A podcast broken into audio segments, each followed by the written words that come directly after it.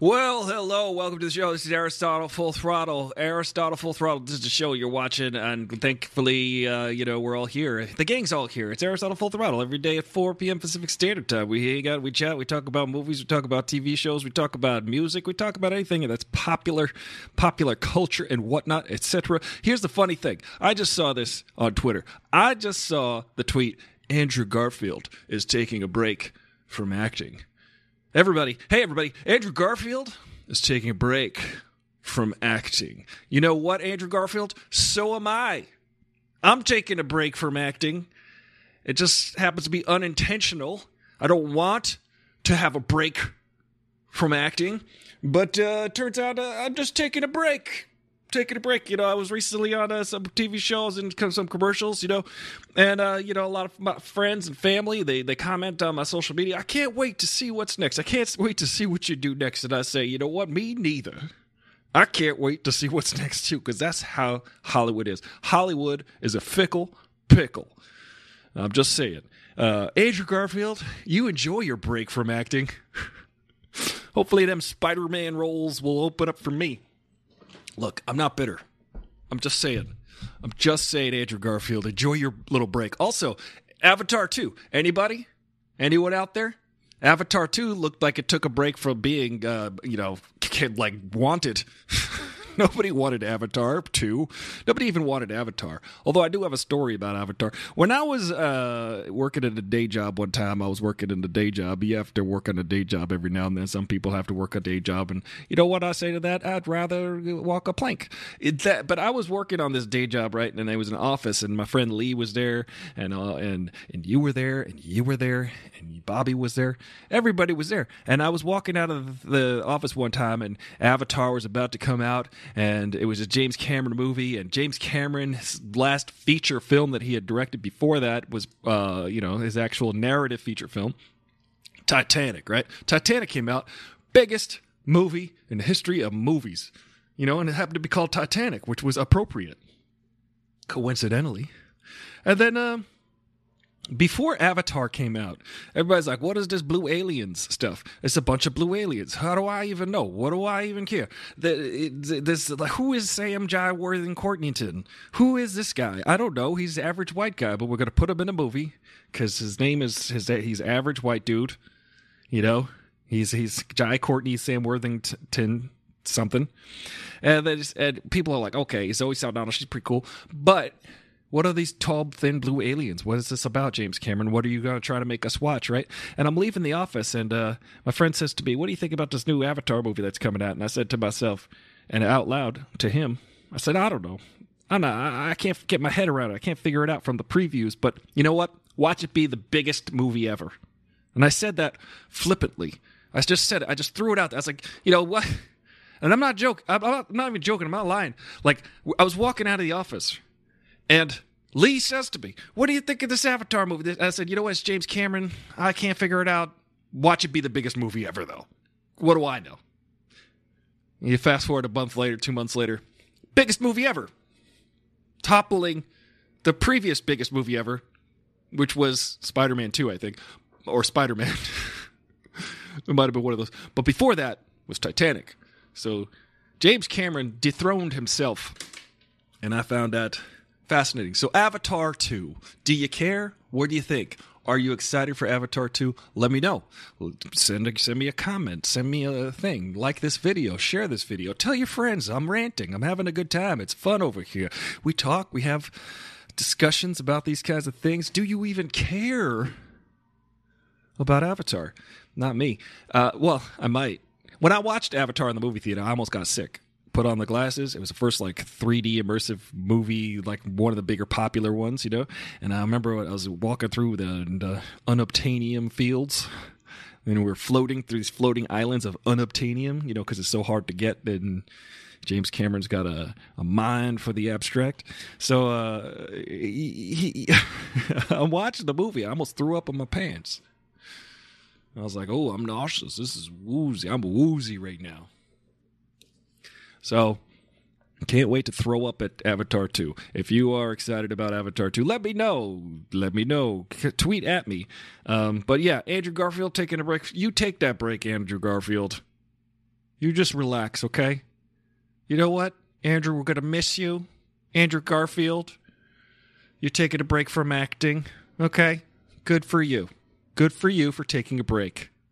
All this acting, all this acting has got me so tired. I need to take a break. I was talking to my friend Brian Thompson. He's a he's a very you, he, you, he's very recognizable. I don't know if he's very famous, but he's very recognizable. If you saw him, you'd be like, I know that guy. Brian Thompson, he's an actor friend of mine. He's been active for 40 years. Speaking of James Cameron, he was in the movie The Terminator, the first movie, The Terminator, in 1984. He was killed by Arnold Schwarzenegger. He's the first person to get murdered by the Terminator. He says, Wash day tomorrow, nothing clean, right? That's him. That's my friend Brian Thompson. I was talking to him and he said, You know what? You can't wrap yourself around the concept of being a working actor. You have to have your life, you have to have your thing, you have to have your own podcast five days a week, Monday through Friday 4 p.m. Pacific Standard Time called Aristotle Full Throttle. Please tune in and uh, pledge it on Patreon, subscribe on Twitter. He said you got to do all that because when you do that, then your mind is on that and then when you get called for work, you go to work and you're like, oh, I'm an actor. This is great. I like acting too. This is one of the things I do. And when you're there, you're supposed to be there. Judella 19, welcome to the show. It'll probably be a fun movie to watch, but it's not really on my radar. I remember having a hard time with the 3D glasses because they didn't fit well over my regular glasses. The goggles, they do nothing. You know, I find it uh, ridiculous that movie because I watched the movie. I was like, oh yes, last of the Blue Mohicans uh, dances with blue aliens. That's that's all that movie is. It's just like so predictable. It's so classic story. It's the exact same story of those movies smashed together. It's white savior movie or blue savior, depending on how colorblind you are. But welcome to the show, Judy. I'm I'm trying to play your intro here. I'm uh, intros the intro's standing me up. Here, let me open Dropbox. Let me see if that works. Oh, you know what's not working? This this is what I need to do.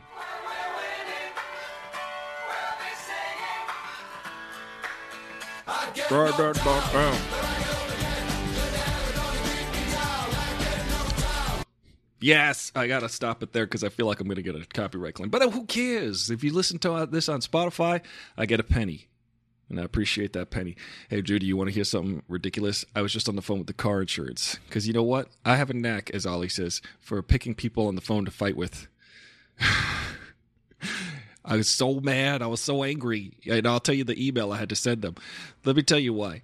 I, last year, in August, if you've been following the show, I got rear ended. My car got totaled. I was in like Palm Springs. Car just came out of no. Well, I was just sitting there in traffic, smash, back, whole back end of my car smashed up. That was the beginning of the end for me last year. It was all downhill from from that moment on for me, uh, just for many reasons. It's been it's been uh, I've been turning it around. I've been turning that ship around a little bit here and there, but it's still taking on water. But I, I would have to say that uh, I was frustrated you know why I was frustrated? Because the person who rear-ended me was totally at fault, and their insurance company called Dairyland, terrible insurance company, avoided at all costs. They didn't cover anything. They didn't want to do anything. They didn't want to compensate me. They fought me every step of the way. And then my company, Geico, was just like, "Hey, "Here's money here you go, here's some money, you're fine. And I was like, okay, I'll do that. I'll go with my company. And then they said, we're going to charge you a $1,000 out of the, the payout, but we'll pay you that back again. So I said, okay, cool. But this is what happened. Dairyland, the other guy's insurance, sent me a check for $4,307.71. And I just deposited it because I'm stupid. I said, I'll just put that in my bank. They sent me a check for money, and then I guess I'll get more money later. No. What happened was I deposited that into my account, and it cleared. So I have now four thousand three hundred seven dollars seventy one cents richer. That's how much more money I have in my bank account now. After that, but what happened was, Geico said, "Well, well, in order for us to pay you, you have to send that money back to the other insurance, and then we're going to pay you." Right? Is this Will? You're going to love this story. They, so my company, Geico, says we're going to pay you, you know, fourteen thousand dollars, which was pretty sweet because you know the car market sucks and cars are worth way more than that car. That's almost what I paid for that car, which was pretty sweet in the sense that uh, I got pr- well compensated for my car. And you know sometimes they try to screw you over, and so now I get an email two days ago. Yeah, two days ago I get an email from my insurance and the other insurance going, Oh yeah, Dairyland, the crappy insurance, the most inept com- uh, insurance company I've ever dealt with. They were so frustrating to deal with. They said you owe them four thousand three hundred seven dollars and seventy one cents, and I said no, I don't. I sent them that money. I sent them it that money, and then they and they were like, "Well, it says right here you owe them that money." I was like, "Nope," and I was just went into my bank account just now, showed them. I took a screenshot of the the check number. It's that it cleared. It says cleared. The check number it cleared on which date? September third last year. Yet they're claiming that I owe them this money, and I was like, "You guys, I don't owe you this money." And I called them and I called them and I said, "You guys need to just get out of get out of my hair." And I know I have a lot of it, and you might get tangled up in it, but you need to get lost because I'm done with you. I'm through with you. I've never had to deal with anything more worse than you guys. So I actually wrote them this email. I took a screenshot of all the records of the things, and I wrote them this very specific email Dear Dopey Dairyland, I liked the alliteration. Said, Dear Dopey Dairyland, I sent you this payment already. The payment has cleared. Screen, screenshot attached. Note that for your records and get out of my life. I can't wait to never talk to you guys again. Your utter ineptitude is astounding. Sincerely, Aristotle Dreyer. If you're just tuning in, this is Aristotle Full Throttle Show. Welcome. You just got you just got full throttled. Am I right, Will? I'll tell you, I almost wanted to have that conversation on the air. You got the touch. Is this Will? You got the power.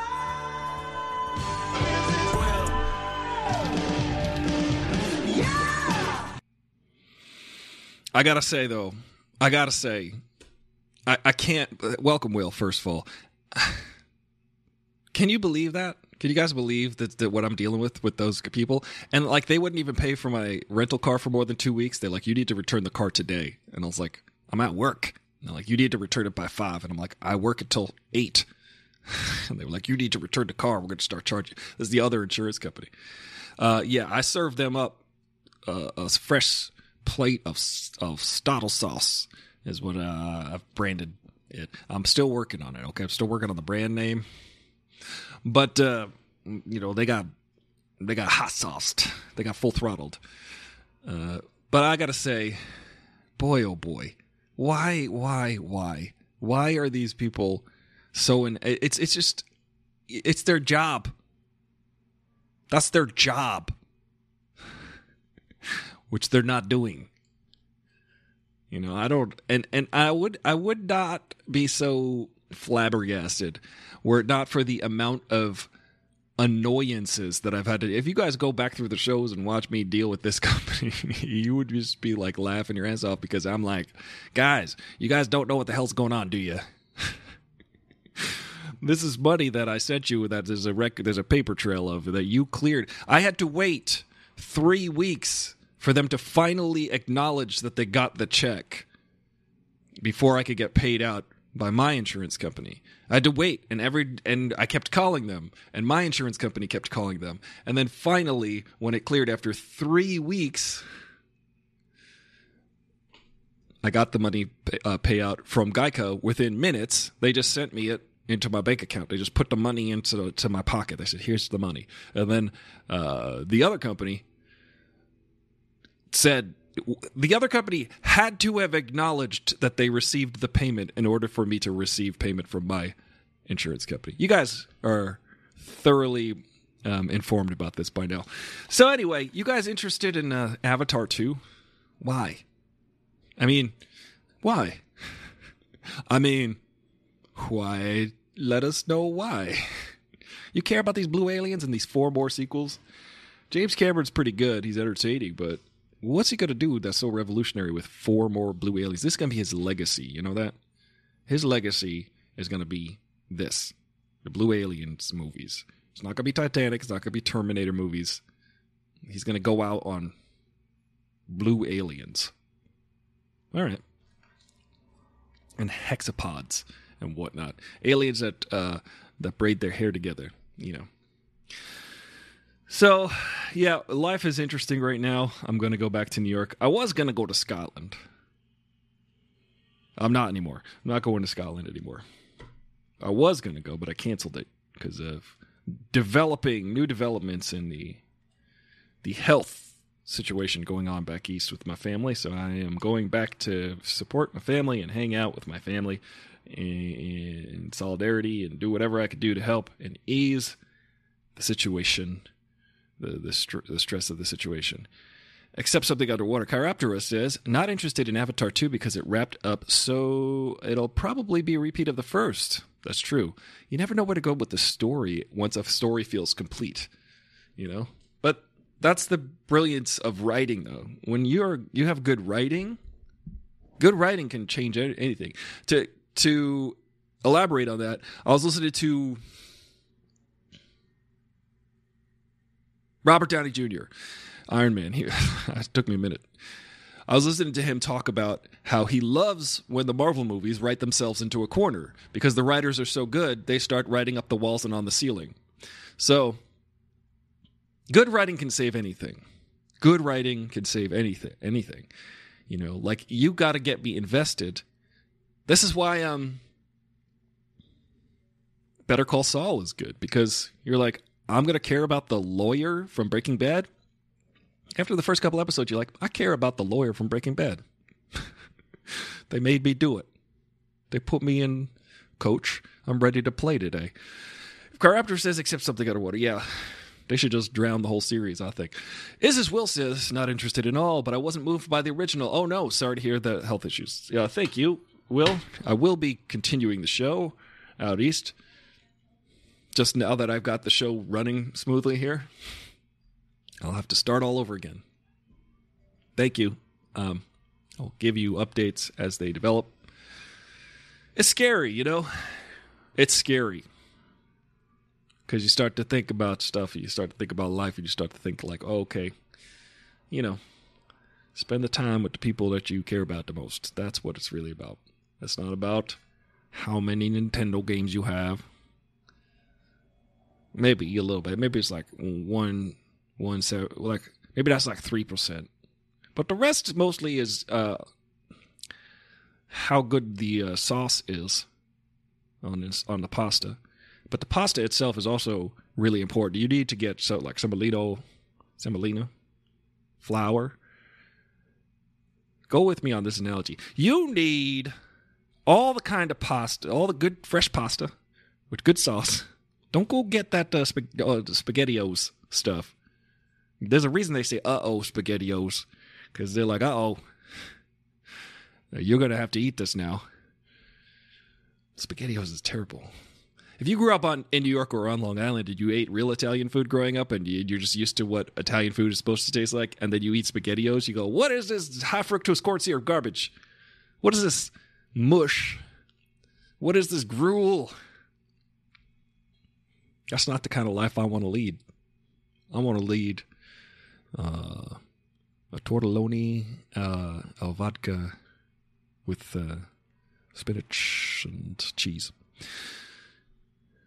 Chiroptera says the meaning of the first Avatar was lost on people. It was supposed to inspire folks to pressure corporations to be more environmentally accountable, but we can be we, we are right back in the place of apathy as usual. Hopefully. Here's the thing I do like about James Cameron. He does really care about the earth he does his uh, low. I think he's like a plant based diet guy now, and uh, I'm pretty plant based except for you know when I'm not. And I do like. I don't eat meat. I don't eat any flesh, as it were. But I do eat eggs. Come on now. I would like to say that eggs are nature's protein pack. I'm for them. They just kind of lay around. They're not going to do anything. Just make sure that those chickens just left an egg for you. Just walk around and the chicken's just like, here's an egg for you. You can have it. I'm not going to do anything. I'll sit on it, but nothing's going to happen. And after like a couple weeks, I'm going to eat it, that chicken says. No one eats this. I'm having it. You can eat that egg?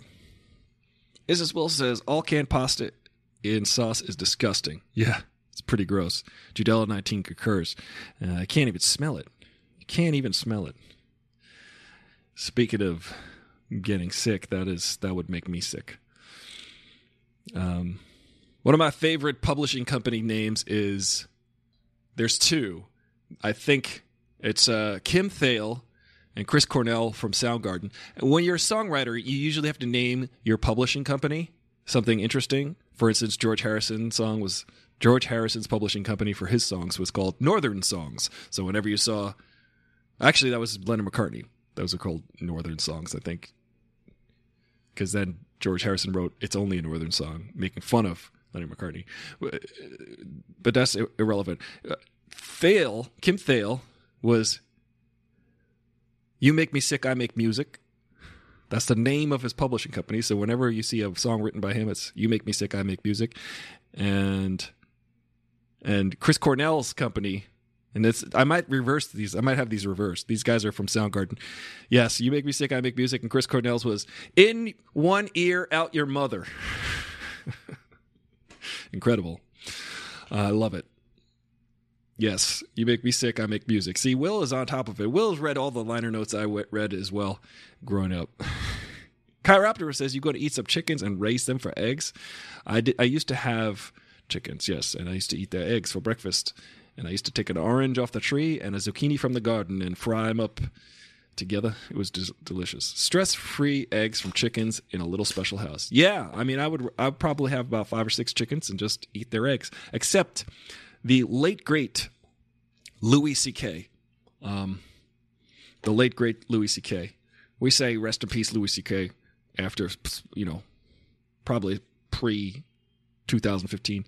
Um, he said this, and it's very true because I have had chickens. He said this joke, which is a very true, it rings true to me. Every chicken death is murder.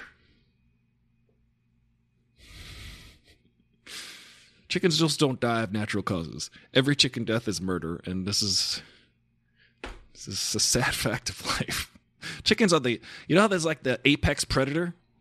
There's like the the the low pex prey. There's like the the utter there has to be balance in the universe. You've got the apex predator, the lion, the human, the, the bobcat, I don't know, the shark, right? The bear. You get these apex predators and then you've every for everything there's got to be an equal and opposite and a chicken is the opposite of that. There needs to be balance. They just they they they try to get murdered in order to restore balance to the galaxy. Yeah. And they do. They succeed every time. They will never just go, "Oh, I'm dead." They're like, "How do I find something to eat me?" It's very sad, but true. Like uh, Metallica would sing. You make me sick, I make music. In one ear, out your mother. It's incredible. So, uh, incredible thing to call your publishing company. Mine was um like soup sandwich or something stupid. I don't know. Something stupid. You can count on it being stupid. Hey guys, what do you think for this? What do you think about this for a band name? Maybe I should go anonymous with this band name. I'll write it in. No, I won't tell you. I don't know if it's on brand. Well, I think it's hilarious. Corruptor, you know what I'm talking about. You know which band name I'm talking about. Um, primary consumer. Yeah. You know, there's a lot going on in the world today. And I like to talk about it with you. And I appreciate you guys listening. And I appreciate you guys uh, contributing your thoughts to the situation. And that way we can all put our our brains uh, ideas into a thought soup and then can it and sell it as Chef Boyardee. I do think that the four, the next four Avatar movies will never be as good as the first one, and the first one wasn't even good. I think everybody saw the first Avatar movie because they were like, "I'm curious, what is this? What is this movie?" And then everybody saw it out of curiosity. Nobody was like, "I love this movie. It's one of my favorite movies of all time." They were just like, "What is this stuff? I put a, a goggles on. How do I?" Everybody was like a 90 year old New York man. What am I doing here? What, what do I put in glasses? How does this work? Get out of here. Um, I don't know. There's like, did anybody? Yeah, nobody cared. I feel like that's a universal reaction. It's just nobody cares about Avatar. we all saw it. It looked cool. Now we got to sit through the formula. Well, I'm gonna go see him. probably.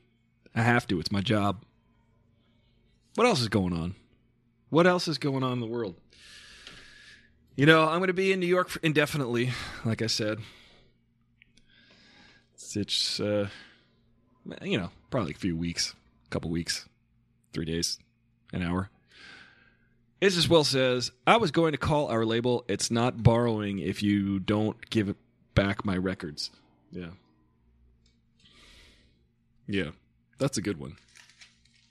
I like that. It's not borrowing if you don't give back my records. You should never lend anything out and expect it to be returned. That's something, that's a lesson. Never lend anything that you expect in ret- to be returned.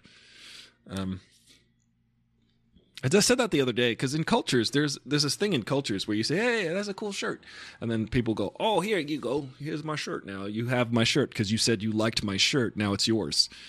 Like that is a very that's like a it's a cultural thing. That's it. If you go into someone's house and they're like, "Oh, this is a cool painting," they're like, "Okay, it's yours now." I know that that sounds like a myth, but it's actually really not. Some people feel obligated to give you the thing that you say that they like. Look, I have a circle on my arm. That's my new tattoo. Chiroptera says, It is one of my favorite movies in the category of world building. The environments, creatures, and mechanics of the world were amazing. Okay, well, you know, tell us more about your love for Avatar. It looks cool. Every single species of plant in that movie was categorized. Every animal was categorized. They based them on a different tree of evolution, thinking, hey, instead of having um, four limbs, like the basic body pro- uh, prototype, the basic blueprint for the the animals on Earth, all have four limbs, but we also have insects, which are hexapods. So they said, you know, what if the animal kingdom on this planet all had based in like six? They were all hexapods, and it's cool. It's because you know clearly it's a system that does work for animals. Here's another fun fact about hexapods insects, ants, and stuff. They never have more than three feet on the ground at once. There's never. They have six legs. And the same thing, I think it goes for like every insect. I think if you get a millipede, it only has three feet touching the ground, even though it's got like all of those legs. They all kind of wave, they move like a wave. And I think it's there's only like three feet touching the ground the whole time. Three, I don't know, what do you call a bug foot? pods. Dances with Fern Gully, says Is This Will. I think that that is an accurate description. Last of the Mohican, the Blue Mohicans. Chiroptera says they created a predator that hunted by slinging its its head at its prey like a stork with a detachable face. Oh, yeah. That's cool. That reminds me of a King Missile song. Detachable face. Um, well, you know, it's got some cool images. I bel you know, I, I, is that is that guy gonna be in it? The guy who was in those, uh, the older guy. He was like, um, he's in the movie. Um, he did two movies. I think I saw the second one. What's the movie where the guy's like, "Don't breathe"? That's the movie. And "Don't Breathe" too. He did a sequel to it. Those movies are weird. I don't know if I should like that guy or not. But we follow him regardless.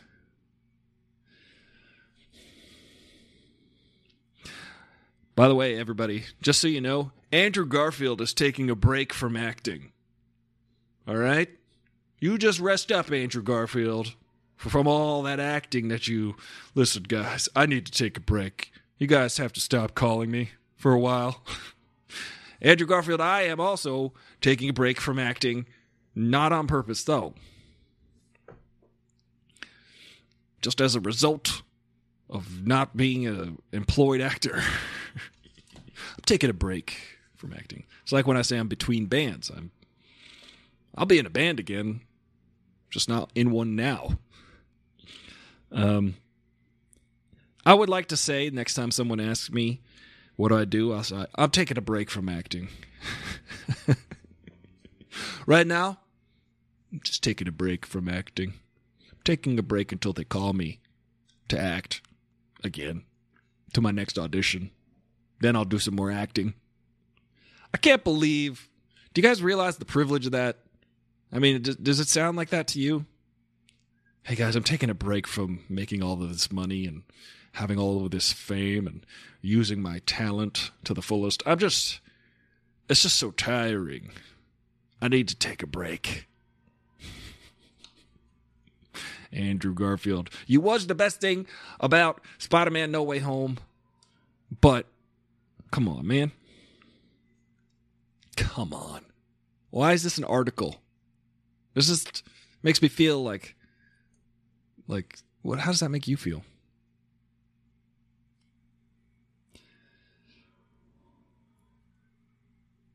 Humans are the apex predator. Are we the apex predator though? I feel like if we went into the woods we would just get eaten immediately. We get stung by a bee and die. I don't think that humans are the apex of this all, this planet. I think we figured out crafty ways to not die. And that's best that's the best we can do. We don't have claws. We can't just pick up a thing and eat it like a bear. Come on. Tell that to bears. I know that we can make bears dance in the circus, but uh as soon as that bear doesn't doesn't want to do that anymore, he will eat you. You know, it's funny. There's a there's a picture of a guy sitting on the back of a I think of as a, a hippopotamus, and it's like, oh yeah, this guy was a hippopotamus wrangler. He used to train hippopotamuses, hippopotami. He loved hippopotamuses, and this is a picture of him on the back of a hippopotamus. Uh, he died four years later because he was eaten by a hippopotamus. Chiroptera says tigers are apex predators. They eat humans. There you go. I'm a tiger. That sounds exotic, like a tiger. yeah, Andrew Garfield, you rest up. Put your feet up for a while, okay? We'll call you when we're ready for more Andrew Garfield. I've got to take a break from acting. I have an English accent, even though I grew up in California. The chicks dig it. He does. He has an English accent, but he grew up in like California because he just had he's just he's just faking it. It's like the same thing with um. Listen, I'm not bitter. I'm just thirsty, uh, literally thirsty, not figuratively thirsty. I, I should I should drink some more water. Yeah, I'm just saying his. It's like uh, Christopher Nolan and Jonathan Nolan, the two brothers Nolan, the guys who wrote you know the Dark Knight series together, and Christopher Nolan directed those. Uh, Christopher Nolan has an English accent. Jonathan Nolan has an American accent. Why is that? You should ask yourself that question. Christopher Nolan lives down the street from me, actually. Let's go knock on his door. Listen, I heard you were making bangers and mash, and your brother was having a cheeseburger. Explain this. I need you to explain this to me. We're still talking about uh, here, let me save that draft. See what else is trending. Sorry, guys. I'm I'm a little, you know, I got a lot on my mind. There's a um, you know health crisis going on back east, and, and I'm just uh, trying to stay in the moment, trying to keep this show going. Arctic Monkeys, they're Left Eye. Why is Left Eye trending? Is she coming back? I know that she's. Are they gonna bring her back as a hologram, or is this too soon? Harry Styles what do you guys think of Harry Styles? I think he's kind of a little bit of an egomaniac. He's talented, he's a good actor, he's a good singer, but you know, he kind of knows that. And you're like, you shouldn't know it that much. You should be a little bit more humble, Harry Styles. That's a better look. But he's like, watch me wear these red pants. Um, and I'm like, well, Harry Styles. Oscar Isaac is trending. Oscar Isaac. Oh, yeah, that's right. It's Wednesday. It's Moon Knight Day. I know that we are supposed to watch Moon Knight here on Wednesdays, but I need to watch last week's episode. I still haven't caught up. Moon Knight. I don't know. I don't know how I feel about the show. It's a little confusing. There's this, there's that, and suddenly he's a guy, and then he's another guy, and then you're like, where are we? And I'm too dumb to understand it. Chiroptera says Harry Styles makes boring music. You know who else makes kind of boring music? Um, I would say Ernie from Sesame Street because he says he's like rubber ducky, you're the one. Actually, that's a dope. That slaps. I like that song. That's a banger. Put that one out with a trap beat. Rubber ducky. You're the one. Boom. Now listen to the beat drop. Arctic Monkeys. Interesting thing about the band Arctic Monkeys is they like are huge in UK. They're huge. They're like the biggest band in UK, and then they kept trying to break in the United States, and it took them about ten years to break here as like even a recognizable household name. Is This Will says, I got shot every episode this last this past weekend. You got shot. So you took in all of the episodes of Moon Knight. Now, were you able to follow it? Was it interesting? Were you intrigued? Oscar Isaac is pretty good, except his English accent is almost as bad as Andrew Garfield's. I was just saying to myself, well, Oscar Isaac, you need to stop with the English accent. And then I've realized that that's actually part is supposed to jump out you as a little jump out at you as a little bit off. It's the kind of the point. Robin is trending. Oh no, not for good reasons. Not for Batman reasons anyway. But they did greenlight Batman too. What did you think of Moon Knight? What are you up to? Or is it a good series? How many more episodes are there? One more after this? Chat incoming. Here comes Will. Let's get ready for Will. Brace yourself. Here comes Will. Will is uh, incoming. Marilyn Monroe is also trending. She is one of the most famous, richest dead people, along with like Kurt Cobain and and uh, uh, James Dean and uh, Steve. There's so many famous rich dead people, like their estates. Elvis, um, Audrey Hepburn. A lot of these people just make so much money in death. So I can't wait till I'm going to leave everything to Grogu. So I hereby my final will and testament. Uh, this entire show and the proceeds will go to you, Grogu, an inanimate object, uh, something that's made of plastic that is personified as yeah, you're you are anthropomorphized piece of plastic.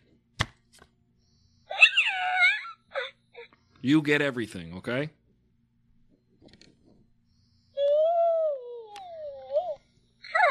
What are you going to do with it? Donate it to charity? Good.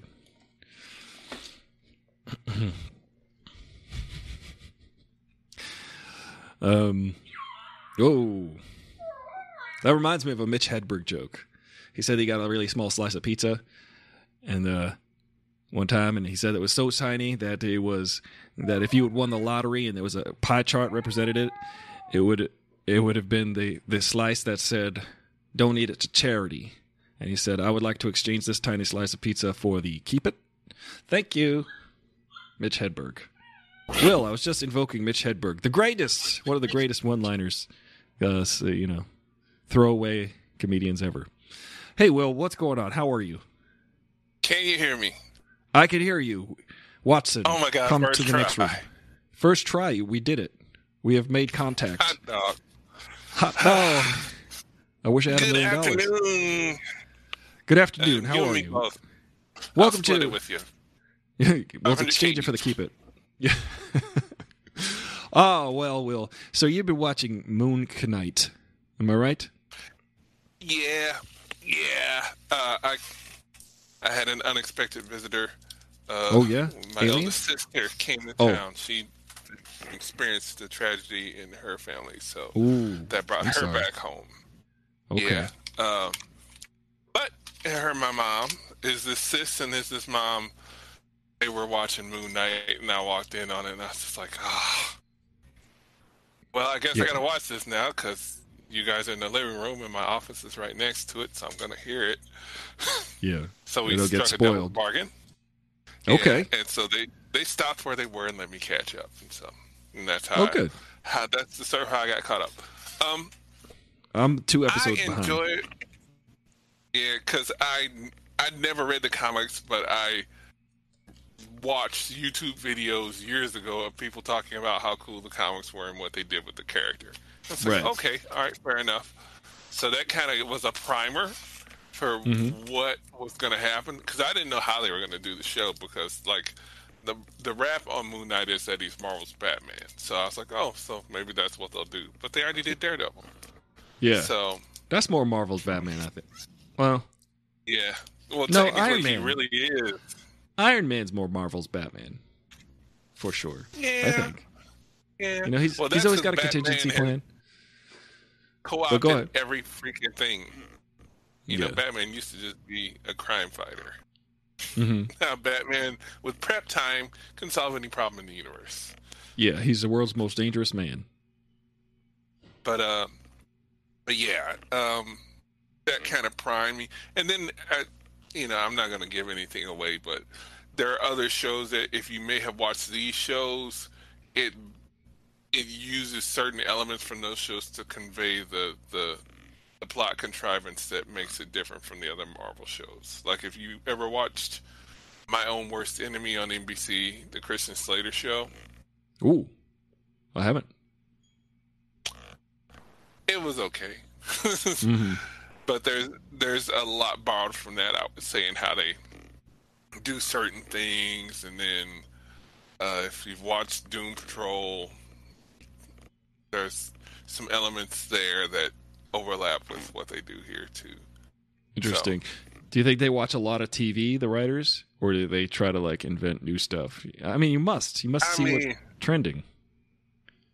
You know, that's one thing I usually don't do is go and do my research on who wrote what. I, like I used to be more into that, but like with Marvel, it's just it's such a machine. You wonder, like, all right, how many people are in their writers' room? What Yeah. are their credits? And you know, for all I know, it could be people who worked on those very same shows. Because I'm generally ignorant. Um, I'm just like, all right, I hope it's good. I'll watch it, and uh, and give It's them the be- benefit of the doubt. It's got to be so difficult to do the lattice work of maintaining something like the Marvel Cinematic Universe and now the Marvel Television Universe, streaming universe, Yeah. and Star Wars. Could you imagine the lattice work, the the um, the amount of tabs you have to keep open on that browser? I mean, yeah, but they got the money to pay the people to do it. True, that's I true. imagine how many production assistants there are. I imagine if that's your job, you would you'd have to really love it and be you know really really have good retention, attention to detail, and retention for sure. yeah. Or editorial has to be supreme. Like they have to have a crack team of editors who look over every script for the next Yeah. five or six years of what they got mapped out and say, "Up, let them know they need to go back and change this," because two two years from now, when Loki season two comes out, and we we're setting up the Fantastic Four movie or whatever, it's gonna come from that. Yeah. you, just screwed something up. Hmm. So it, it's pretty intense. But I mean, on the slide, they continue to introduce elements that completely change how Marvel works, and you just are like, oh, I guess that thing is a part of this now. Right. So like Egyptology, it's a thing. yeah. and it's It like, is. all right, I guess, I guess it is. Yeah, it's like, and you're just along for the ride. There was someone who wrote after after Endgame came out, and I'm not gonna get the quote right, but he's like, the amazing thing about Marvel is that they managed to take us from Iron Man, which was very much grounded in technology and reality, to Spider-Man on a, a Pegasus. Yeah. That's true. Battle with aliens. That is and true. we take it at face value, like, yep, that's just a thing that happened.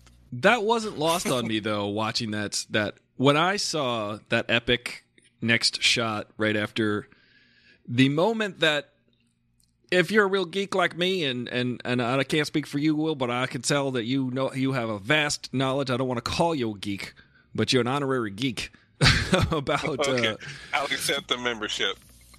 but it wasn't lost on me right at that moment when Captain America says in Endgame, Avengers, and I was like, I literally was like, he's gonna say it. I shouted it. I was like, he's gonna say it. And he said, Avengers assemble, and then the very next shot is, you know, that that clash of the aliens versus the Avengers, and or you know, Thanos' army versus the Avenger army. Um, that in that moment, I was like, it, there was like a flash. The whole MCU's life flashed before my eyes. I was like, I can't believe we started with Tony Stark in a cave with some scraps and ended up here. Yeah. So I, I thought that that was actually, yeah, with a box of you, scraps. you had a flashback and a flash forward because you predicted the very last moment of the film too. In doing Yes. that, Yes, I did. I, that so that At that- had to be like, bam, wow. I like I it was so perfect that ending in Endgame. I'm going to geek out for a second on that. When when Tony Stark says, and I, I was oh he's going to say, and, and I'm Iron Man. Like as soon as I, th- I'm trying to remember when Thanos says, "I am inevitable." Yes. It's just it was like okay, you know what's inevitable? Him saying, "I am Iron Man," which was I don't know. It was perfect. It was a perfect Yes. bookend to the Iron Man saga. Um, but yeah, uh, but yeah, it, it's pretty incredible how now we're like we're with Egyptologists and magic, which is called science, but now we're in different dimensions, and there's the multiverse of madness next week coming out with, um, you know, Doctor Strange and the multiverse of madness, which uh, Yeah. Kelta the Lean reminded us all yesterday to avoid all spoilers. She is the resident spoiler. and uh, she said, I have been advised to tell everyone to avoid ev- all spoilers at all costs, which I feel like is kind of a tertiary, a secondary, a glancing spoiler because it makes my mind go Right. wild. You're starting to anticipate. Yes. Yeah, I, I haven't watched any of the new trailers in uh, two months, and I'm trying to avoid any news because Yeah. uh, the, the the FOMO, the fear of missing out, Mm. is something that like. I abhor. Like I'm like I hate that that can be used as like a sales pitch to get somebody out to go do something they shouldn't do. Right. But at the same time, it's like, well, if you want to experience it the way it's supposed to be experienced, That's true. you better not sit around and wait because Yeah. you're gonna find something out. Like Disney has been uh, getting in the habit of release date for new episodes of their shows, be it a Marvel show or Star Wars show, releasing stills from that episode, bef- like Mm. all during the day. So you're gonna get something spoiled. Um, So they're getting the ahead of it. time- So they get the clicks. Ah. And it, to me, that's like doubly annoying because if you follow Disney or you get one of their sponsored ads and you're like, I can't watch it until I get home after work, but I'm checking my feeds for other stuff over the course of the day, it's like, oh. So, like in the case of Hawkeye, they, they had a major character reveal late in the season, right? And it Mhm. with a big plot point that connected to a film. And that actress in character from a scene from the episode at noon, the day the episode came out, was a sponsored ad on Facebook, and it's just like, man, for the people who didn't know that this was going to be a thing, tough tits. Yeah. It- Yeah, yeah. it's It's- out there. I know. It's like I literally I was I sent a screenshot to either Ollie or or somebody. It was 12:51 a.m. I was going I was in bed. It's 12:51. Now, the release of Moon Knight each week is midnight on the West Coast, 3 a.m. on the East Coast. All at once. That's the same time. It's simultaneity. like- and uh, at 12:51, it was like on my main screen of my phone was a notification from YouTube that said all the Easter eggs broken down, everything explained, episode 4 explained Moon Knight. And I was like it's 12 it's been out it's came out 51 minutes ago.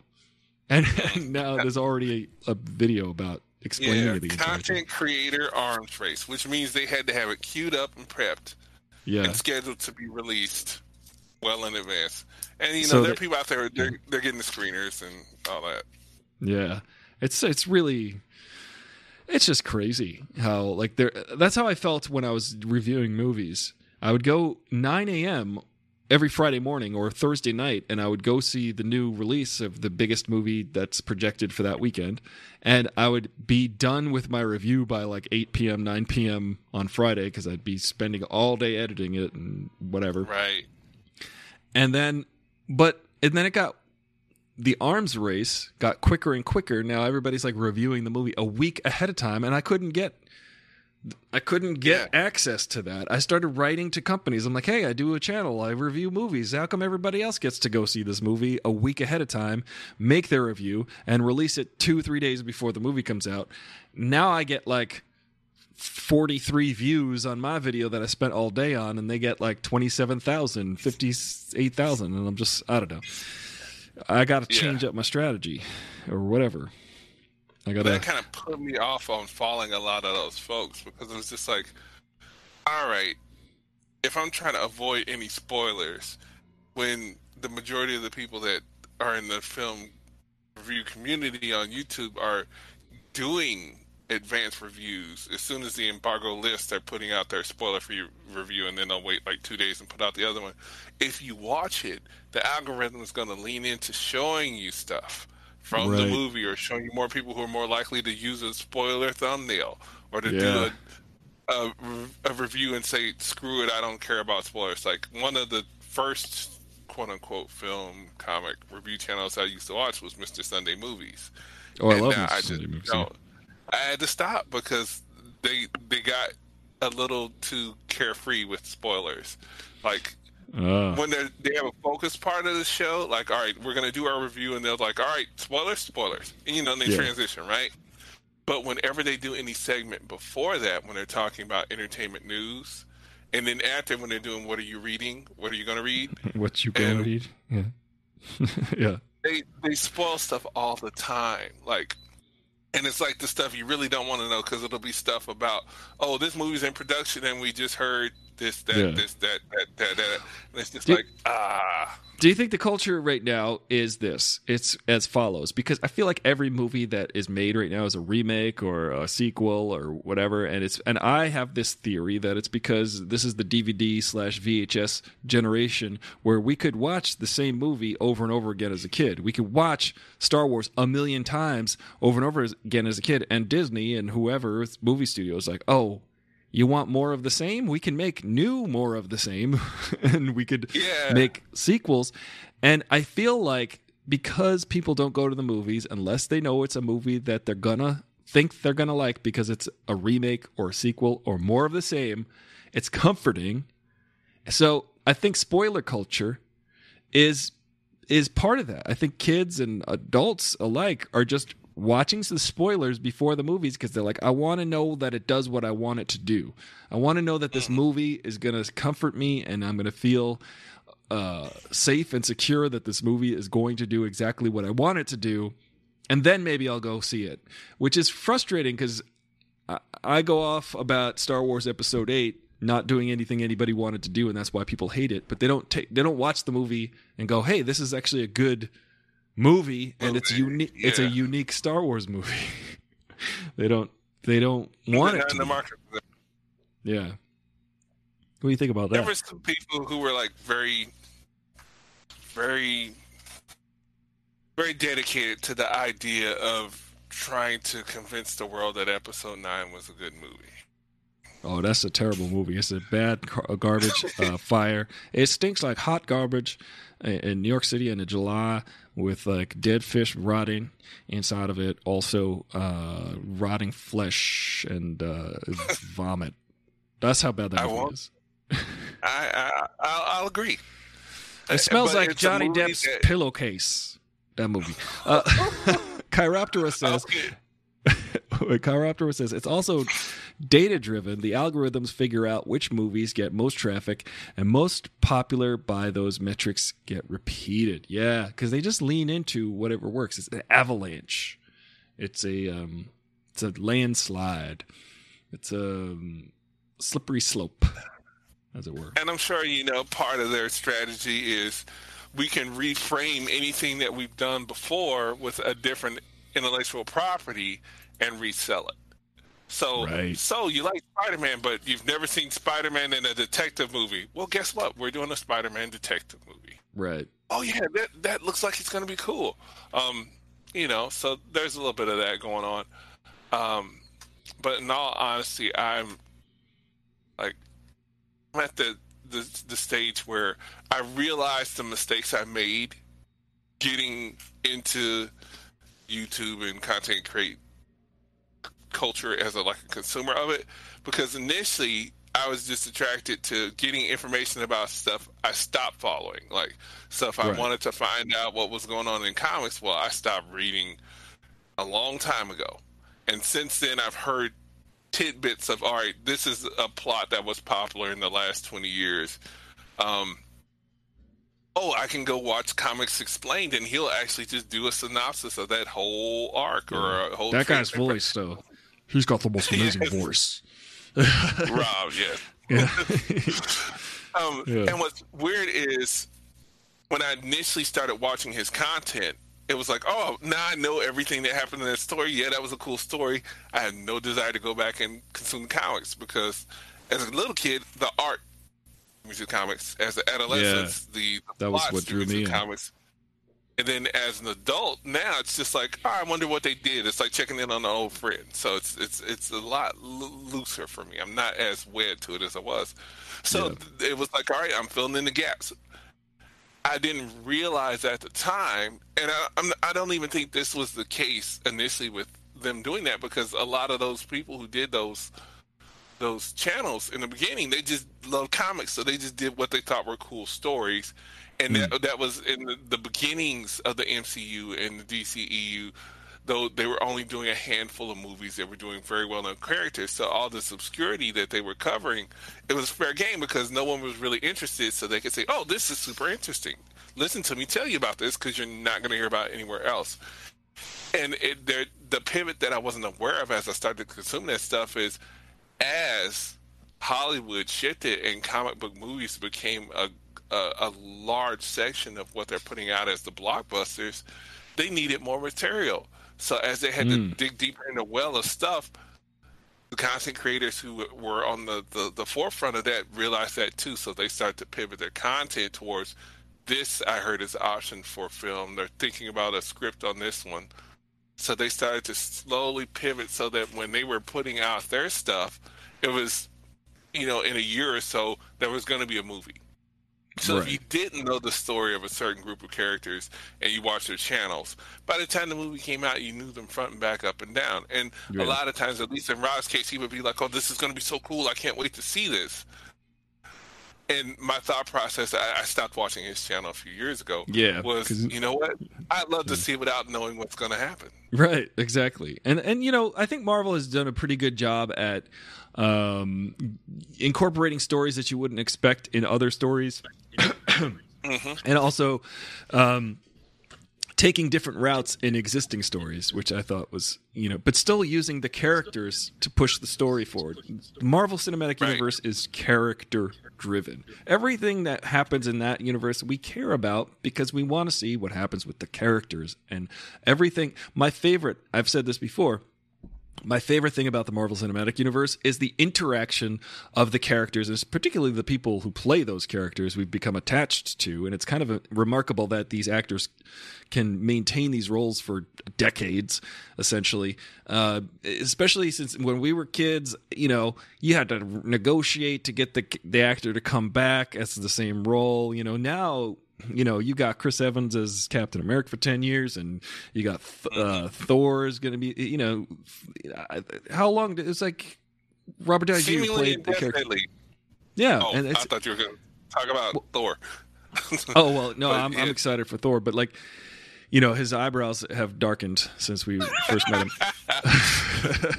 but it's interesting to me that it- what's most interesting to me is the character interactions. I care about those characters and those characterizations of those characters. But when I watch the DC stuff, like like uh, Justice League, I'm like, I don't care about what any of these people are talking about. I don't care about any of them. They're all brooding. They're all standing around a table going, "Oh, what do you think we should do? We should do this. We should do that." Blah blah blah blah. Uh, Mumble, mumble, mumble. All right, Corruptora. Let me catch up on the comments here. Corruptorua says that distillation of information has been made harder and harder to find in depth information on once extremely complex subjects of study, like mythology and economics, which I think has influenced the increasing visibility of the Dunning Kruger effect. I cannot agree with you more. You've seen the MCU, but have you seen an MCU sitcom? Well, there here's WandaVision. Yeah, exactly. They're trying to fig- fill in every gap.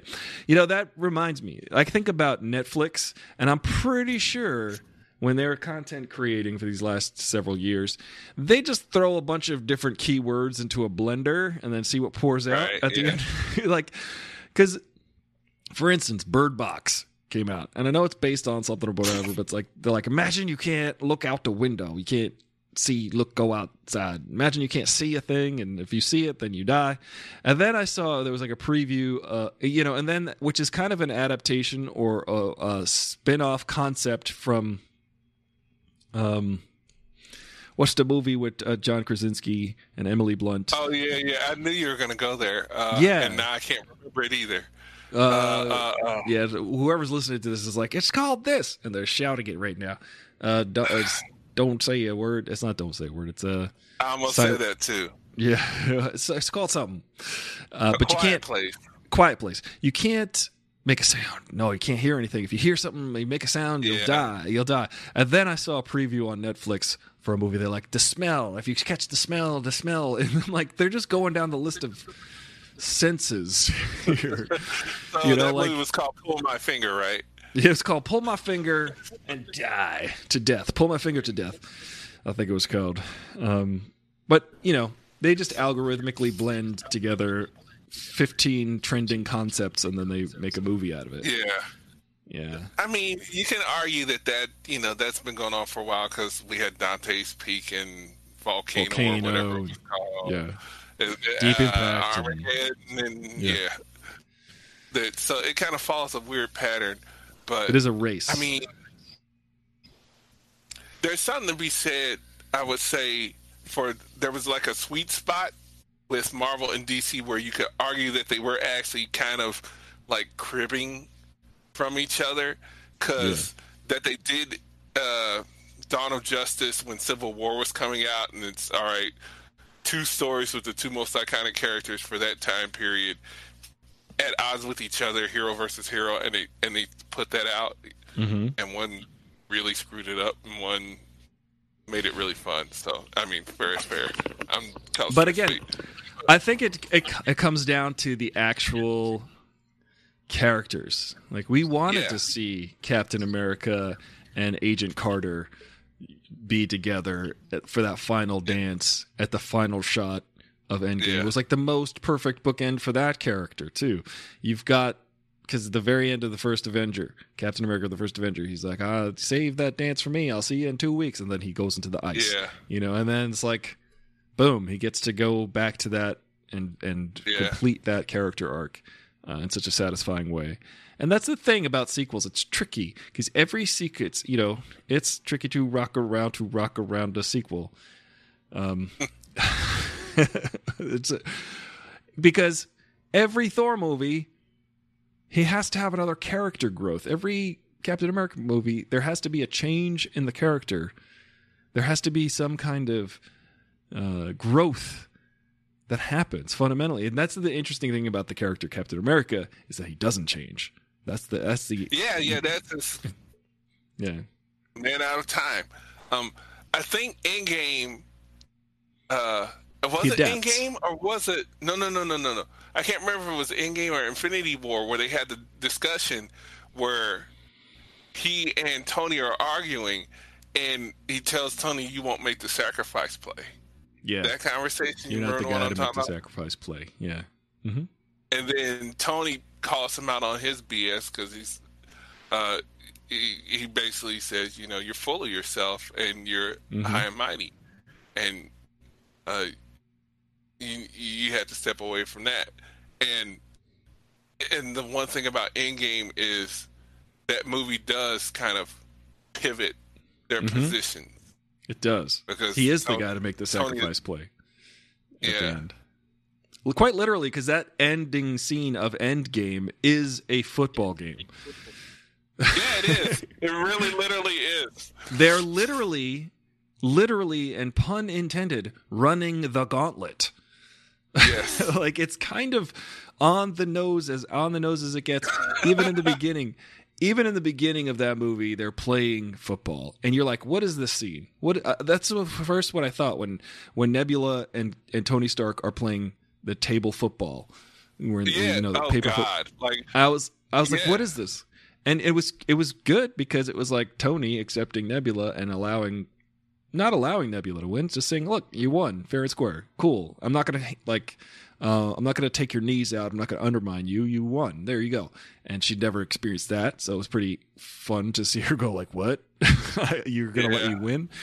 Um, exactly. but but that is the perfect setup for the final battle, and it's kind of so innocuous. In the beginning, you're like, "What?" Are, I guess we're just watching two characters bonding, but then right. that that is the mirror to the end of the movie when they're literally Yeah. running the gauntlet, and I find that to be just excellent filmmaking. I don't care what people say about this, these movies Yeah. and think they think, well, they're not really cinema, they're not really movies. I'm like, listen, they've they Yeah. make solid really well made movies and I you know, if you might not like the content, you might not like the characters, but the movies are just oh, this is this company, they're calling me. Let's get let's get them on the line. Hello. Hello. oh, really? Hi, Hi. this is Thomas Morano from Dairyland Insurance. Is this Arsenal? Uh close enough. All right. I was just calling to follow up with you, and so it looks like there was a bit of confusion as the file changed hands. We actually do have your check that you Yeah. sent to us, so Yeah, we'll issue the full payment out to Geico. Okay. Okay. And Cool. Was there any further questions or anything that I could address? And I'll call Geico right after this and let them know. No, I never want to hear from you again. Okay. Thank you so much, sir. Have a great rest of your day. Sorry. Yeah. oh, good golly. You Oh, can't say you weren't honest. I wasn't. yeah.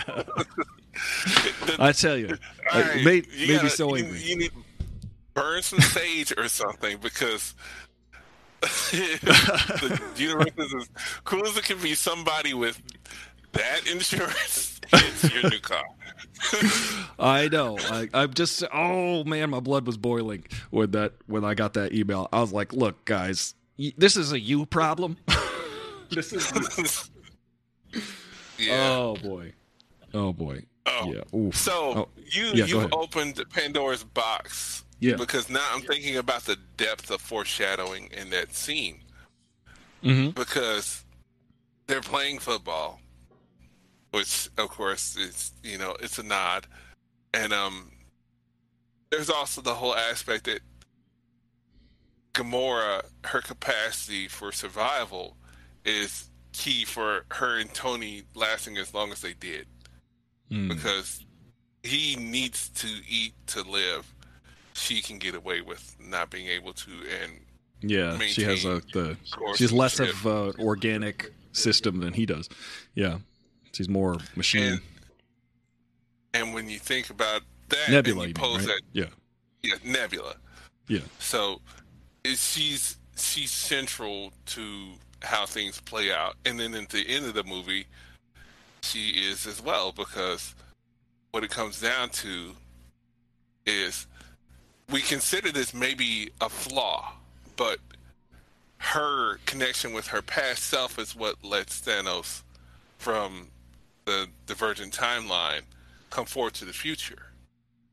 Mhm. But if he doesn't, Tony doesn't have an opportunity to wipe him out of existence and eliminate that threat. Interesting. Um, and then the other, yeah. It all falls into place. yeah, the other thing about that that whole scenario with him being out in space that I thought about too is, and who saves them in the end? Who's the one that bails them out when it looks like all is lost? Um. Oh, Doctor Strange. No, What? no, no, no, Oh, wait, no, wait. no, no, no, no. when they're drifting through space, Oh yeah, yeah. Oh, Captain Marvel. Captain Marvel comes And to then- the aid. Yeah. And when they're playing pretty- football, and it looks like, oh man, we're, we're we are not doing so hot. We need somebody Peter to come Parker. give us a Yeah. yes. there, there are two moments like that in each battle the deus ex uh, machina and literally Right, yeah. literal god powered people show up. Yes, Um, yeah, yeah in, in infinity war and in endgame you've got so in infinity war uh, my one of my favorite sequences in all of the movies is thor creating a god killing weapon a titan Yeah. killing weapon. So I, I find that sequence to be so comic booky in the best ways possible that we're like we're on earth we're on a diff- we're on um we're on titan we're in space with the dying star it was such a great little odyssey of adventure. And then when when thor shows up and uh with his god killing his titan killing weapon and um that it's the same it's it's mirrored when Captain Marvel and they gave her a reason to be off planet in the beginning because otherwise she would have just handed Th- Thanos's uh purple butt to him so to, to him the whole time. she would have like she would have so they they gave it like 15 minutes of fighting first Yeah. before she shows up and and regulates the situation but uh yeah I can't. Ca- I'm trying to remember in the press. Someone was. I can't remember if it was Kevin Feige or one of the Russo brothers, but whoever it was, they were discussing who was the most powerful Avenger, and it was between Thor and Captain Marvel. And I'm trying to remember if that was before even Infinity War came out that that had come out that they were saying that when they were when they announced the casting and they said that the movie was in production and they started talking about they said oh she's going to be the most powerful Avenger. Yes. And that immediately came out. So that was before she had any appearance on camera. Yeah. Um I mean, Thor like would were th- probably have ish, take issue with that because he's the strongest Avenger in his mind. Right Which, which, uh, so- do wait, legitimate question. Uh, do you think in this Marvel Cinematic Universe, the Hulk does not have the the range of Hulk powers that he would have in the comic books because it's directly proportional to his amount of anger, how strong he gets, and versus Thor. so This is a very important discussion, I think. Do you think that Thor Uh, has an equal amount of power as the Hulk, or as just a better fighter, or what? What do you think? Do you think in an arm wrestle who would win? on an image I saw and whether it's photoshopped or not Mhm. because you know how they always do the here's the Marvel slate and here's Phase Four and Yeah. all that. I I remember seeing one that included World War Hulk. Interesting. What's World War Hulk? Uh, so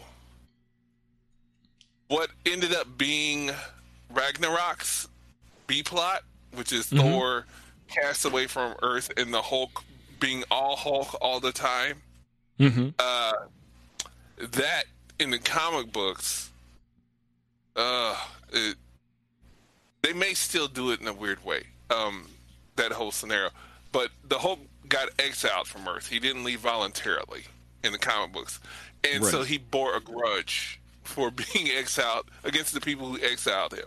And he got angry. So the Hulk, yes, he got Oh. more angry than he's ever been, and then other things made him even more angry, and he Yeah. came back to Earth stronger than he ever did. So, like, if you ever hear the term "World Breaker Hulk," mm, I've never heard that, That- term, but but that's my secret, Cap. I'm always angry. yeah.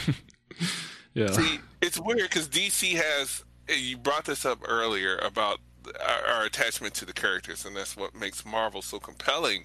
Is Yeah. not just that we're watching a comic book movie, but the actors and the personas that they are giving us really resonate with us. They they've had that the longevity and consistency in portrayals, but in the beginning, they did do some quick pivots, and the Hulk is one of those characters. We lost Norton, and Yeah. immediately switched to. Oh, I almost said Eric Bana like an idiot when I should be Yeah, saying that Mark would have been a flashback. Yeah. Mark Yeah, Ruffalo. but- yeah. So and Ruffalo Don't has done an ruffalo his job. feathers. Mm-hmm. And then we lost Terrence Howard for Don Cheadle. I prefer Terrence Howard to be honest. I like Don Cheadle's his his vibe, but I don't feel I didn't I never bought the relationship between uh, the two characters between Rhodey and and Tony Stark as much as I did in that first movie. I really yeah, they bought, seem more rivals. yeah, they seemed more. There was more of a chemistry there than Yeah, and it, and I feel like Don Cheadle's a ringer, and he showed up, and he's good, and he's Don Cheadle. He's a, he's his a good. character Yeah, it just it just never was. a yeah, wingman. I just want to say that he just Don Cheadle feels like the eternal wingman as War Machine. yeah, yeah. He's not like I could have bought a little bit more that that rivalry between that friendly rivalry between Rhodey and Yeah. Tony Stark. Well, I mean the the Terrence Howard Rhodey. Although Terrence Howard has figured out all of the platonic solids, he I think he thinks he is Tony Stark in real life. I don't know if you guys have seen that, but Terrence Howard has been out there talking about all kinds of um, uh, stuff that maybe could be all imaginary and in his head. No, I feel bad I'm, for the I'm guy. not aware. Not Oh, you're aware. not- Oh, you don't know about? uh, let- Let's let's go for to the videotape. Terrence Howard. Uh, this was him a few years ago. Howard, uh, platonic, platonic solids. Yeah. here we go. He was on the red carpet, and they're kind of making fun of him, but it's it's also. Listen, I used to work in mental health, um, but I don't think this is a result of a mental illness. I think it's a result of hubris and Oh, boy. uh, and narcissism. This is what happens when you are uh, have as much hubris, narcissism, and arrogance as one Terrence Howard. was red hot. Now, series star Terrence Howard says when it concludes this season, he's done with acting, and that's not all. He's oh, Terrence Howard is done with acting, just like Andrew Garfield Because is taking a break from acting. Good, good for you guys. at the bottom of the screen to see if we could all better understand it. Good luck to all of us. This is Terrence Howard. Lucius is in the house. Terrence Howard here. You made huge headlines when you said after you complete these 15 episodes of Empire, you got to walk away for a while or forever. For good. I'm, I'm, I mean, everyone keeps trying to tell me, don't say it's forever. But I've spent 37 years pretending to be people so that people can pretend to watch and enjoy what I'm doing when I've Huh. made some discoveries in my own personal oh, life Oh, yeah? with the science that You you and know, Trump. Pythagoras was searching for. I was able to open up the flower of life properly and find the real wave conjugations that Wait, what been looking for conjugation? For 10,000 years. Why would I continue, you know, walking on water for tips when I've got an entire generation to teach a whole new world? To- to- That, that's a big remark. Yeah, What- what seems like he's intend to- to cracked the secrets of the universe. Well, let me put it this way. All energy in the universe is expressed in motion. All motion is expressed in waves. All waves are curved. So where does the straight lines come from? Expl- explain it to me. Platonic solids. There are no straight lines. So when I took the flower of life and opened it properly, I found a whole new wave conjugations that expose the in-between spaces. That's Okay. it's the thing that holds us all together. Yeah. Uh, cocaine is a hell of a drug. Uh, so I, I would just like to say, I was getting like 50 texts during that. Um, but I would just like to say, Terrence Howard, uh, just explain the universe to us because we need to know. You've discovered that there are no straight lines and that everything is a wavelength. Go ahead. Science is waiting. Science has been, there have been people who have spent their entire careers and lives studying physics and measuring different phenomena. But we need Terrence Howard on the red carpet to explain it all to us. I Um, just want to know what the flower of- actually was. What flower is he I don't think- to? I don't think our brains will be able to handle it because Terrence Howard is beyond. Speaking of the Dunning Kruger effect that was brought up earlier by Chiroptera, it's uh, the Dunning Kruger effect is right then and there. You don't know how much you don't know until you start to know about stuff. The more you know about something, you start to realize how much you Yes. don't know. Oh, about that thing. definitely. Yeah, which is a, is Well, it's, it's a phenomenon. It's a phenomenon. It's the Dunning Kruger I think- effect. Somebody spun string theory to him in a a, a very hippie-ish way. In a text, on a tweet. That wouldn't be hippish. They, Yo, they sent me. it by. Pigeon. Yeah. Yeah, I just fi- I, I I have some friends that are kind of into that whole. woo woo stuff. I, I don't have a word for it. It's just like yeah, just you, you won't Pseudoscience? You can't come to work with me. Yeah. Well, I find it funny that you know someone can just come up in their mind with how all of these physics and wavelengths work, and it makes sense to them because of their limited knowledge. It all kind of fits together perfectly because of their limited knowledge. But then you start to get into like, well, classical physics and Newtonian physics and and uh, relatively, you know, you start to tell them how they don't work uh, together. It's just like scientists are confused by this. So yeah. he's like, he's out there saying, "Let me tell you, science. Let me explain to you how the platonic solids work." It's funny that he throws out the platonic solids like that, like it's just nothing. So the platonic th- solid, uh, to my understanding, is just like the forms. I think he's talking about, which are like you know, like there's the form of it. Uh, this is the full, th- the Aristotle part of the full throttle. Plato was like there are objects that exist outside of the realm of the physical world.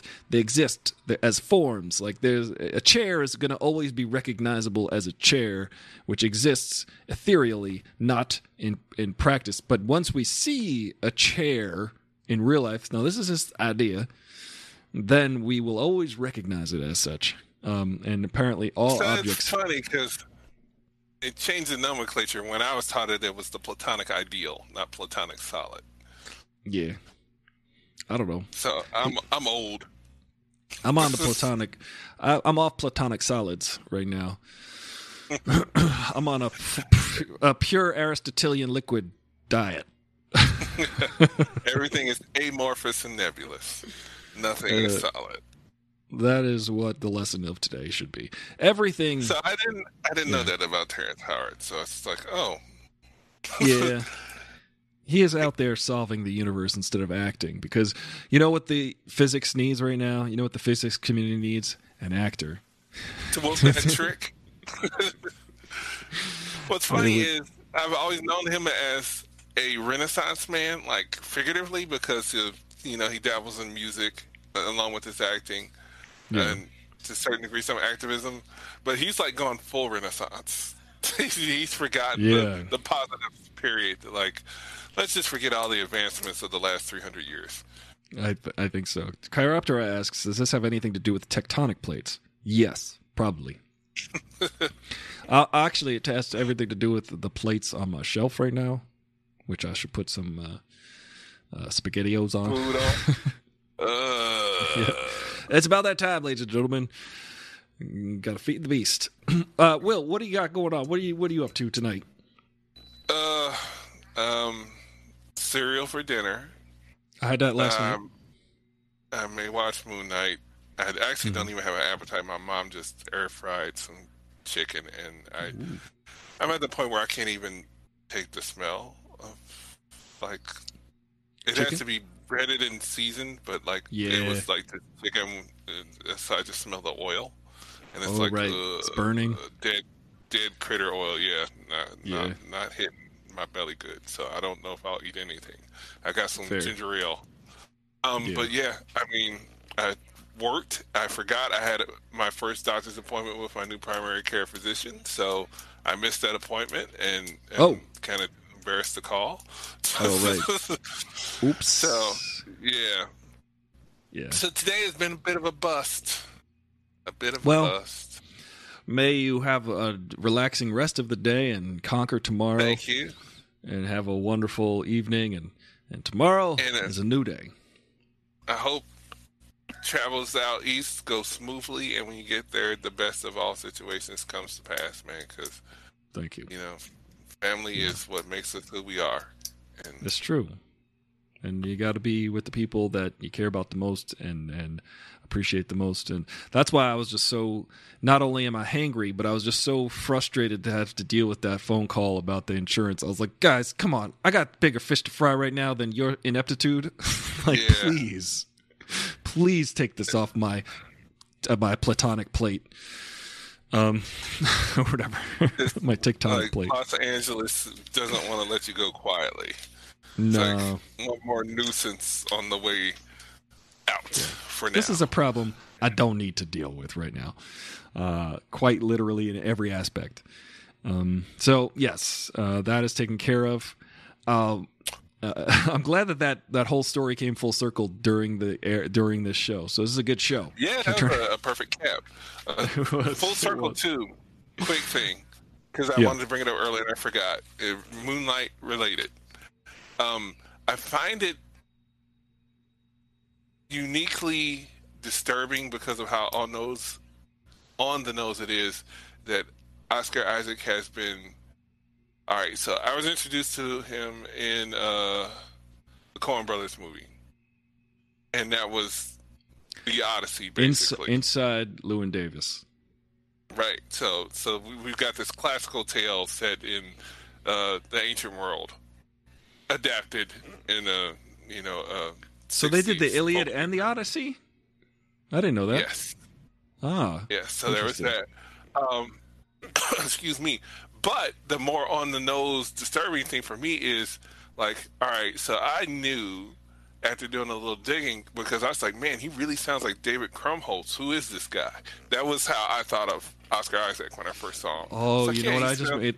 I just made a new connection. F. Murray Abraham is in both of those. He's in Moon Knight and he's in Inside Llewyn Llewyn Davis.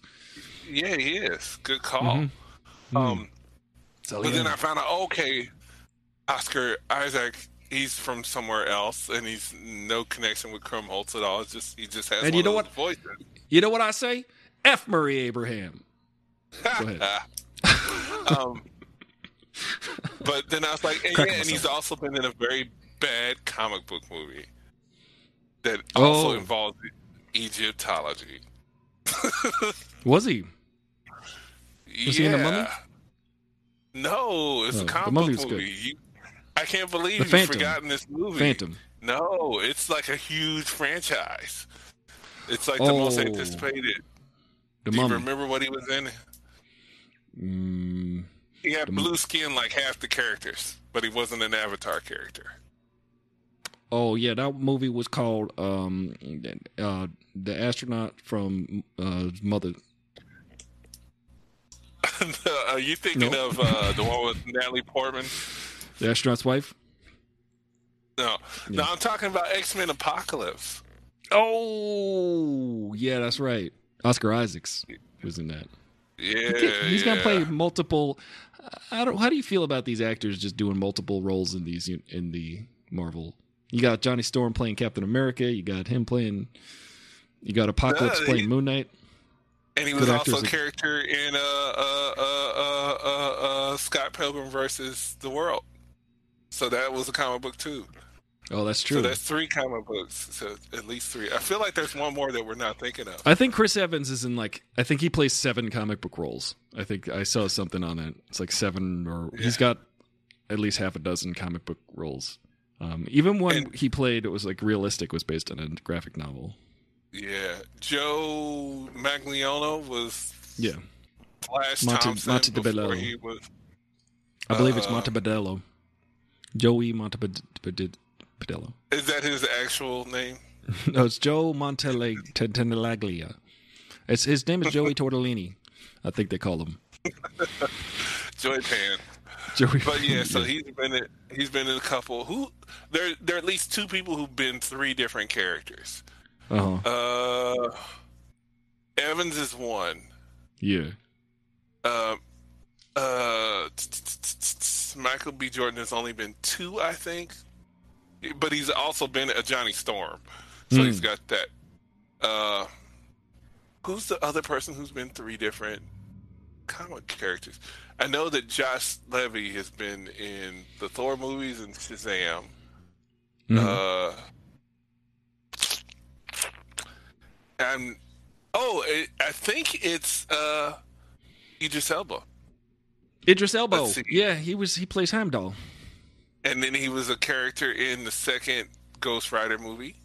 and he was in. uh He's in a Pacific Rim. Yeah. Is that a comic book? It feels like it should be.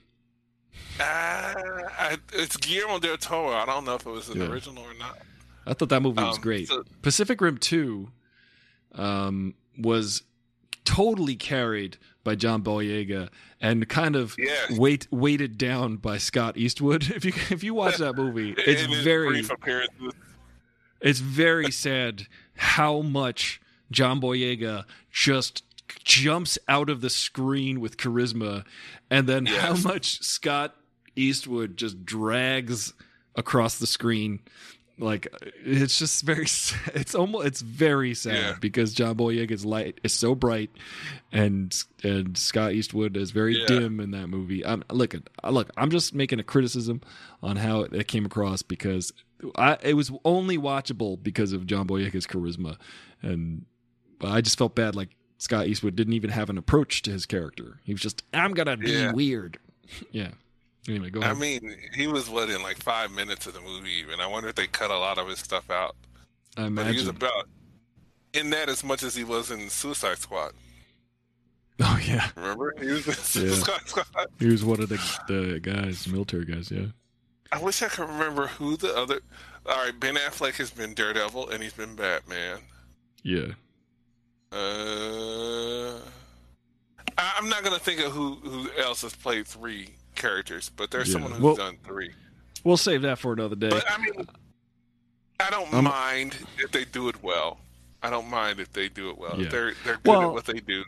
ultimately i look at uh, actors as your ensemble they can play multiple parts quentin tarantino famously has actors play mul- like in the kill bill series Yeah, actors are killed off come back as different characters in in um, django the dude i haven't forget the actor's that name yet. oh you haven't seen django i just rewatched it the other day it's good um, spoil i like it, the way you fine. die boy that's a good that's a good scene uh, there's a what's what's that Oh, I said my mom loves that. She that was the quote she came away from the movie with. That is a, such a good moment because you're just like, yeah, it's so good. Uh, it's such revenge. It's a revenge flick. But the actor who plays uh, Dexter's dad, he's in like he's also in Once Upon a Time in Hollywood, I think. But he plays Dexter's dad. That actor in the first part of Django, he gets killed by Django in the first like ten minutes, and then later on he comes back as just a guy with a mustache. They just put a mustache on him. he's like he's a different character. But I, I love that. I love that uh, the sheriff in Kill Bill Volume One is the is the quote Mexican in Kill Bill Vol- Vol- Volume Two. You're like, I mean, it's kind of. I don't know if it's walking a weird uh, appropriation line that he's a white guy playing a very Spanish speaking, um, um, almost It's mestizo good. But he's he, he just you cannot recognize him. When I was watching that whole scene, I was like, I do not recognize this guy. Who is he? And then by the end of his monologue, I was like, Oh my god, that's the sheriff from the first movie. They just brought him back. Yeah, He's such a good actor. He, they I did that in believe him. Grindhouse too. I think. Yeah, And which one though? And one of the two, uh, the, the the original Grindhouse, Death Proof, and uh, what was the other one? Death Proof was the car. What was the one with uh, uh, Rose McGowan with the machine gun leg? What was that one called? that was called. Uh, uh, it was called kicks, uh, shoots, shoots and kicks, tricks, kicks and ladders. No, oh, I that was. That's called uh, Grindhouse. No, wait, no, that was called Phantom something. Shoot, shoot, shoot. Each one in it had a, a name within it, and Yeah, but anyway, I. I want to say that they had people play multiple roles. I know between the two they had they reused actors, but I want to say they also, in that one specifically, they had someone play multiple roles. But Yeah, I could be do. wrong. It's been a long time. That'll be a fun discussion for tomorrow. Uh, I'm gonna wrap it up, but Will, thank you for being here, Chiroptera, and Thanks for having me. And uh, yeah, see, Judella 19 was was in the chat today. Of course, as always, everybody, thank you for subscribing, liking the videos, sharing the videos, tweeting at me, and doing all the stuff. And you know, tweet at me some questions. What ask me anything. You know, maybe some ideas for shows in the future, and we'll talk about those topics. I would love to hear about those things, just like you know, multiple characters played by the same actor. Those are always fun. Thank you guys. Uh, have a wonderful evening. I'm Aristotle. Full throttle. You bro with the fro, and maybe I'll go eat some tortellini now. Definitely not spaghettios. That's that's not eh. for me. All right. Good night, everybody.